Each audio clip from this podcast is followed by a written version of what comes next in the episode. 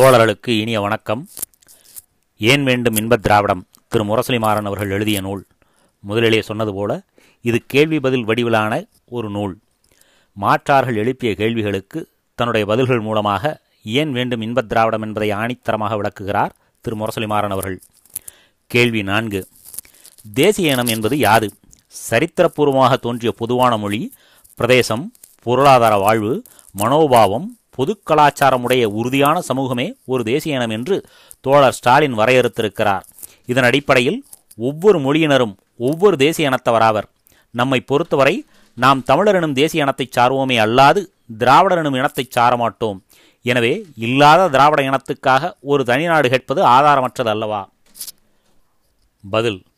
மறைந்து மதிப்பிழந்து வரும் தோழர் ஸ்டாலினுடைய வார்த்தைகளைக் கொண்டு வளர்ந்து வன்மை பெற்று வரும் ஒரு மாபெரும் இயக்கத்தின் கொள்கைகளையே சிதைக்க நினைத்திருக்கிறார் கேள்வி கேட்டவர். குருஷேவ் கோஷ்டியினர் எவ்வளவு அலட்சிய மனோபாவத்துடனும் ஆர்வத்தோடும் தோழர் ஸ்டாலினுடைய கொள்கைகளை வெட்டி சாய்க்கிறார்களோ அதே போன்ற அலட்சிய மனப்பான்மையுடனேயே தோழர் ஸ்டாலினுடைய சொற்களை ஈட்டிகளாக்கி நம் மீது பூட்டு நடைப்போரின் இந்த போலி வாதத்தையும் தவிடுபொடியாக்கி விடலாம். சரித்திரபூர்வமாக தோன்றிய பொதுவான மொழி பிரதேசம் பொருளாதார வாழ்வு மனோபாவம் பொது கலாச்சாரமுடைய சமூகம்தான் தேசிய இனம் இது தோழர் ஸ்டாலின் தெளிவுபடுத்தி இருக்கும் அரசியல் சித்தாந்தம். எனவே இந்த அடிப்படையில் ஒவ்வொரு மொழி பேசுவோரும் ஒவ்வொரு தேசிய இனமாகின்றனர் இது திராவிடஸ்தான் வேண்டாம் என்போரின் சித்தாந்தம். நாம் மறுக்கிறோம் ஒரே மொழி பேசுவோர் மட்டுமே ஒரு தேசிய இனம் என்ற கூற்றை. உலக நாடுகளை ஒருமுறை மனக்கண்ணினால் திரும்பி பார்த்தால் ஒரு மொழி ஒரு தேசிய இனம் என்ற கொள்கை வலுப்பெற்றிருப்பதாக தெரியவில்லை. பிரிட்டிஷ் தீவுகளிலே எத்தனை மொழிகள் பேசப்படுகின்றன? ஒரே ஒரு உதுமொழி ஆங்கிலம். ஆனால் அந்த சின்னஞ்சிறிய நாட்டில் எவ்வளவு தேசிய இனங்கள் இருக்கின்றன தெரியுமா? ஸ்காட்டிஷ்காரர்கள் வேல்ஸ்காரர்கள் இதர இங்கிலீஷ்காரர்கள் என மூன்று தேசிய இனங்கள் இருப்பதாகத்தான் கூறுகிறார்கள் அரசியல் விற்பன்னர்கள். சுவிட்சர்லாந்து அதுவும் சிறிய நாடுதான். அங்கே ஒரே ஒரு தேசிய இனம் சுவிஸ் அல்லது சுவிட்சர்லாந்துக்காரர்கள் என்ற ஒரே தேசிய இனம்தான் இருக்கிறது. ஆனால் அங்கே எத்தனை மொழிகள் தெரியுமா பேசப்படுகின்றன? குறைந்த அளவு மூன்று மொழிகள். யூதர்கள் என்றும் சில ஆண்டுகள் முன்வரை சொந்தத்தில் நாடு இல்லாதவர்கள் என்றும் கேலி பேசி வந்தோமே அவர்கள் எல்லோரும் ஒரு தேசிய இனம்தான். ஆனால் அவர்களுக்கோ பல நூற்றாண்டுகள் வரையில் ஒரு பொதுமொழி இருந்ததில்லை.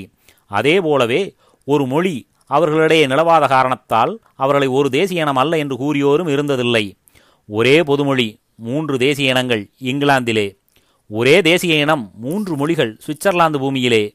பொதுமொழியே பல நூற்றாண்டுகள் வரை கிடையாது. இருந்தும் அவர்கள் ஒரு தேசிய இனம் யூதர்களைப் பொறுத்தவரையில். அது மட்டுமா? ஒரு மொழி பேசுவோர் அனைவரும் ஒரு தேசிய இனம் எனும் கொள்கை பிழையுடையது என்பதை விளக்க இன்னும் எவ்வளவோ உதாரணங்களை காட்டலாம். கனடா நாடும் அமெரிக்க நாடும் ஒன்றையொன்று அடுத்தடுத்து ஒரு குலையில் இருக்கும் இரு பழங்களைப் போல மிகவும் நெருங்கி இருக்கின்றன. இரு நாட்டினரும் ஒரு மொழியைத்தான் பேசுகின்றனர் ஆங்கில மொழியை. இரு நாட்டினரும் ஒரு மொழி பேசுகிற காரணத்தால் இரு நாட்டு மாந்தரும் ஒரு தேசிய இனத்தைச் சார்ந்தவர்கள் என்று கூறிட முடியுமா? எதிர்ப்பர் எள்ளி நகையாடுவர் அந்த மாநிலத்தோர். ஒரு மொழி நிலவிய போதும் அமெரிக்கர் தனி தேசிய இனம்தான் கனடியர்கள் தனி தேசிய இனம்தான். எங்கே தோழரே ஒரு மொழி ஒரு தேசிய கொள்கை ஏன் தோழரே அந்த உன்னத கொள்கை மேலே கண்ட நாடுகளில் உபயோகப்படாமல் உளுத்துப் போய்விட்டது? தோழர் ஸ்டாலின் கூறியிருக்கிறாரே அப்படி என்று பதில் கூற நினைக்கலாம். தோழர் ஸ்டாலின் மீது பழி சொல்வதில் நியாயமில்லை. அதை தவறான வழியில் பயன்படுத்தி இருக்கிறார் திராவிடஸ்தான் வேண்டாம் என்ற நண்பர். மரம் என்பது என்ன? உயரமான தண்டும் அகலமான கிளைகளும் அதில் இலைகளும் கொண்ட தாவரம்தான் மரம் என்று ஒரு பெரியவர் பதில் கூறினார். இந்த பொது கருத்தை திராவிடஸ்தான் வேண்டாம் என்று கூறும் தோழர் ஒருமுறை படித்துவிட்டு அகண்ட கிளைகளும் அதில் இலைகளும் கொண்டதுதான் மரம் என்று பெரியவர் கூறியிருக்கிறாரே அதன்படி பார்க்கப் போனால் பனை மரத்துக்கும் தென்னை மரத்துக்கும் வாழை மரத்துக்கும் கிளைகள் கிடையாது என எண்ணிக்கொண்டு பனை தென்னை வாழை போன்றவைகளுக்கு கிளைகள் இல்லாத காரணத்தால் அவைகளை மரங்கள் என்று சொல்ல முடியாது என திட்டவட்டமாக கூறியிருக்கிறார். சரித்திரபூர்வமாக தோன்றிய பொதுமொழி கொண்டிருப்பது தேசியனம் என்று ஸ்டாலின் கூறியது நீண்டு வளர்ந்த இலைகள் பொருந்திய கிளைகளுடையதான் மரம் என்பது போல பொது கருத்து. அதை வைத்துக்கொண்டு ஒரே மொழி பேசுவோர் அனைவரும் ஒரு தேசிய இனம் எனவே தமிழ் மொழி பேசும் தமிழர் ஒரு தேசிய இனம் ஒரே குடும்பத்தைச் சேர்ந்த திராவிடர்கள் ஒரு தேசிய இனமாக கருதப்பட மாட்டார்கள் என்பது கிளைகள் இல்லாத காரணத்தால் பனை தென்னை வாழை போன்ற தாவர வர்க்கங்களை மரம் அல்ல என்று கூறுவதைப் போல.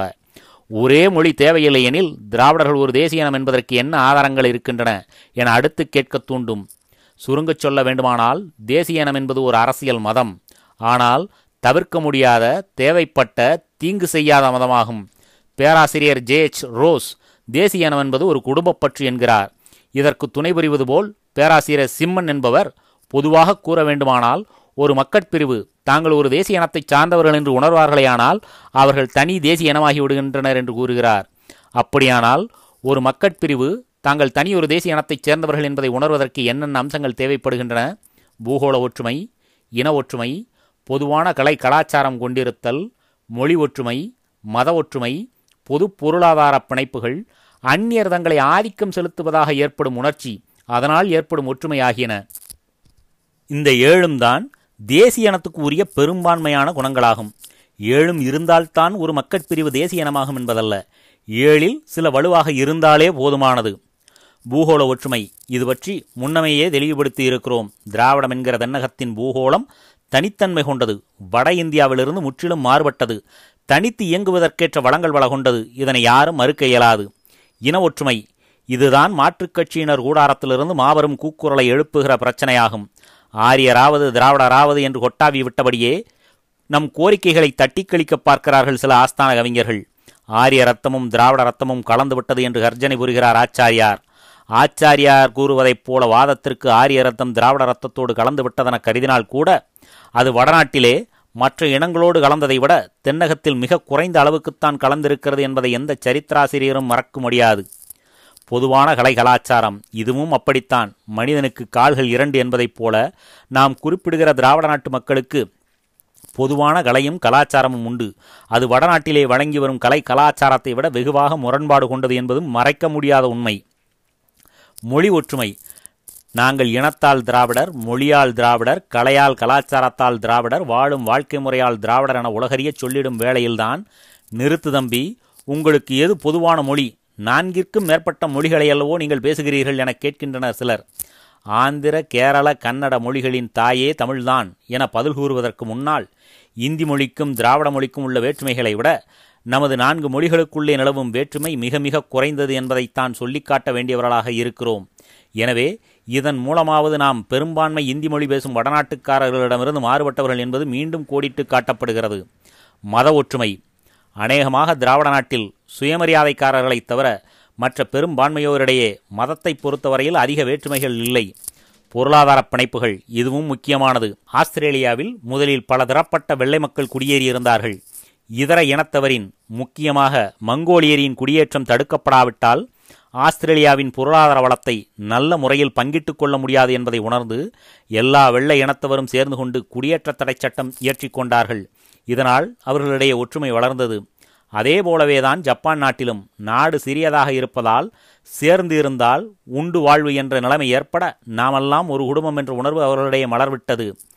பொதுவான பொருளாதார பிணைப்பு இருந்தால்தான் ஒரு தேசிய இனம் உருவாகும் என்பதல்ல. பொதுவான பொருளாதார ஒற்றுமை இருந்தால் நிச்சயம் தேசிய இனங்களிடையே உள்ள ஒற்றுமை வலுவடையும்.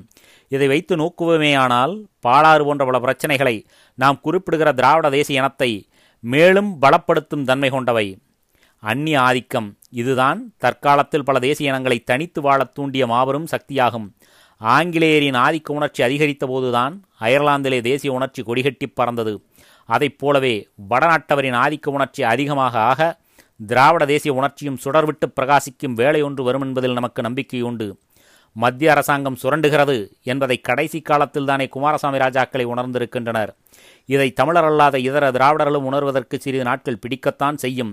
எனவேதான் இன்றில்லாவிட்டால் நாளை நாளை இல்லாவிட்டால் நாளை மறுநாள் விழிப்புணர்ச்சி அகில திராவிடமெங்கும் மலரும் தனியரசு துவங்கும் என்பதிலே அசையாத உறுதி வைத்திருக்கிறோம் நாம்.